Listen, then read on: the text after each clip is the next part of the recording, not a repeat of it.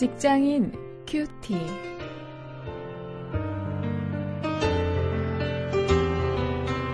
안녕하십니까. 5월 6일 오늘 출애굽기 5장 1절부터 14절 말씀을 가지고 직업인과 세상이라는 주제로 일터 신자와 불신자의 대결장 어, 이런 제목으로 함께 말씀을 묵상하시겠습니다.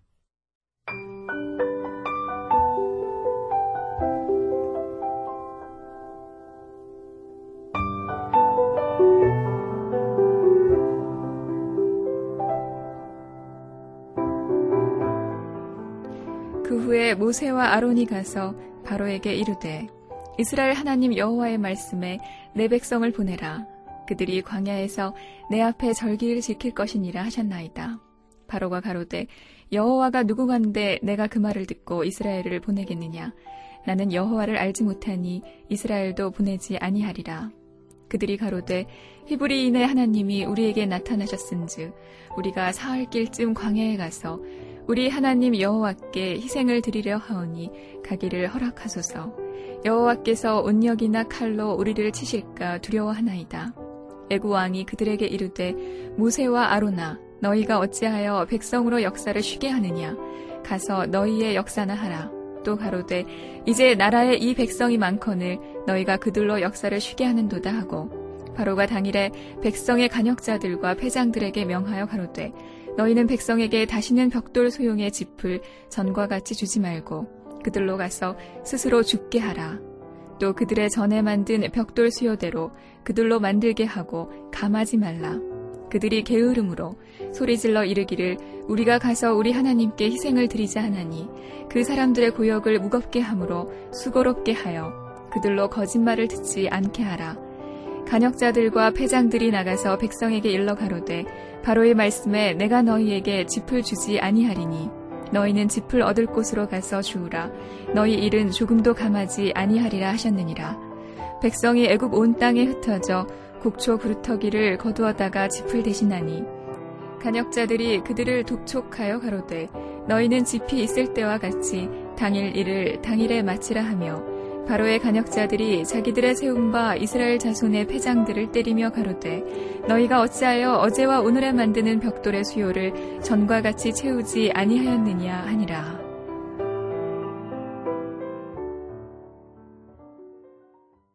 애굽의 바로 앞에 선 모세와 아론은 히브리인들의 그 하나님을 섬기기 위해서 사흘길쯤 광야로 가서 하나님께 제사를 드리고 오게 할 수 있도록 좀 도와달라고 그렇게 요구했습니다. 그러나 바로의 반응은 냉담했습니다. 그는 하나님을 알지도 못하고 또 노예들을 일을 쉬게 할 수 없다고 그 모세의 요구를 이런 지하에 거절했습니다. 자, 이것을 이 단순한 사실을 오늘날 우리 상황에 적용을 해본다면 우리 크리스천들은 일터에서는 하나님을 섬길 수 없다는 이야기인가요? 어, 이것을 한번 오늘 생각해 보십니다. 이 애굽의 치리자였던 바로는 이 직장 생활의 경험이 있었는지요?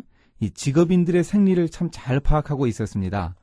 일이 편해서 하나님 섬기겠다는 그런 타령을 한다면서 벽돌 만들 재료도 제대로 주지 않으면서 정해진 수요의 벽돌을 만들라고 어, 요구를 했습니다. 그렇게 강요했는데 이건 이제 일을 더욱 고통스럽게 해서 딴 생각을 하지 못하게 한다는 그런 전략이죠. 어떻게 보면은 이 세상 리더의 지혜라고 할까요? 어, 이런 모습을 여기서 볼 수 있습니다.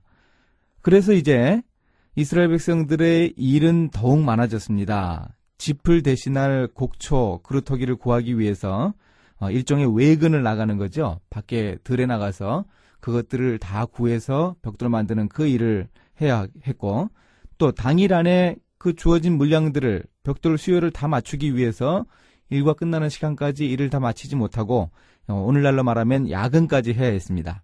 이 12절 13절에 보면 우리가 그런 모습 볼 수 있고요. 이제 그래도 벽돌의 수요를 다 맞추지 못하면 이제 물매를 맞기도 했습니다. 하나님을 섬기고 또 하나님과 함께 일하는 일터를 만들겠다 이렇게 결심하고 어, 그렇게 하니까 일이 더욱더 고통스러워진 것이죠. 아, 과연 이런 상황 가운데에서 우리 크리스천 직업인들은 어떤 선택을 해야 할까요?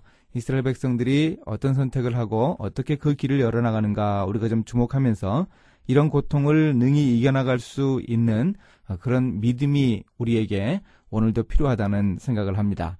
어, 이 이스라엘 백성들의 모습을 보면서 어, 오늘 우리의 직장 생활의 그 삶, 일터 속에서 하나님을 섬기는 그런 온전한 삶을 위해서 우리가 좀 기도하면서 준비할 수 있기를 바랍니다. 한번 말씀을 가지고 적용을 합니다. 일터에서 우리가 하나님 섬기는 것을 어, 우리가 이 일터에 있는 신우의 예배를 드리는 것 이것만으로 제한하지 말고 정말 우리 일터 속의 그일 속에서 그 삶 속에서 어, 정말 우리가 하나님께 온전한 그 일의 예배를 드릴 수 있어야 하겠다 하는 생각을 이 시간 해볼 수 있으면 좋겠고요. 또 신앙적인 일로 우리에게 어떤 핍박이 있다면 어, 그 핍박으로 인해서 더욱더 열심히 우리의 일을 감당할 수 있는 어, 그런 계기로 삼을 수 있어야 하겠습니다. 하나님이 우리에게 주시는 어, 믿음과 힘을 가지고 이것을 능히 감당해낼 수 있으리라 생각을 합니다. 이제 말씀을 생각하면서 함께 기도하시겠습니다. 하나님, 크리스천으로 직장 생활을 하다 보면 갈등이 있고 어려움이 있고 고통이 있습니다. 그것들을 피하지 말고 부딪혀서 극복할 수 있는 용기와 힘을 제게 주시옵소서. 예수님의 이름으로 기도합니다. 아멘.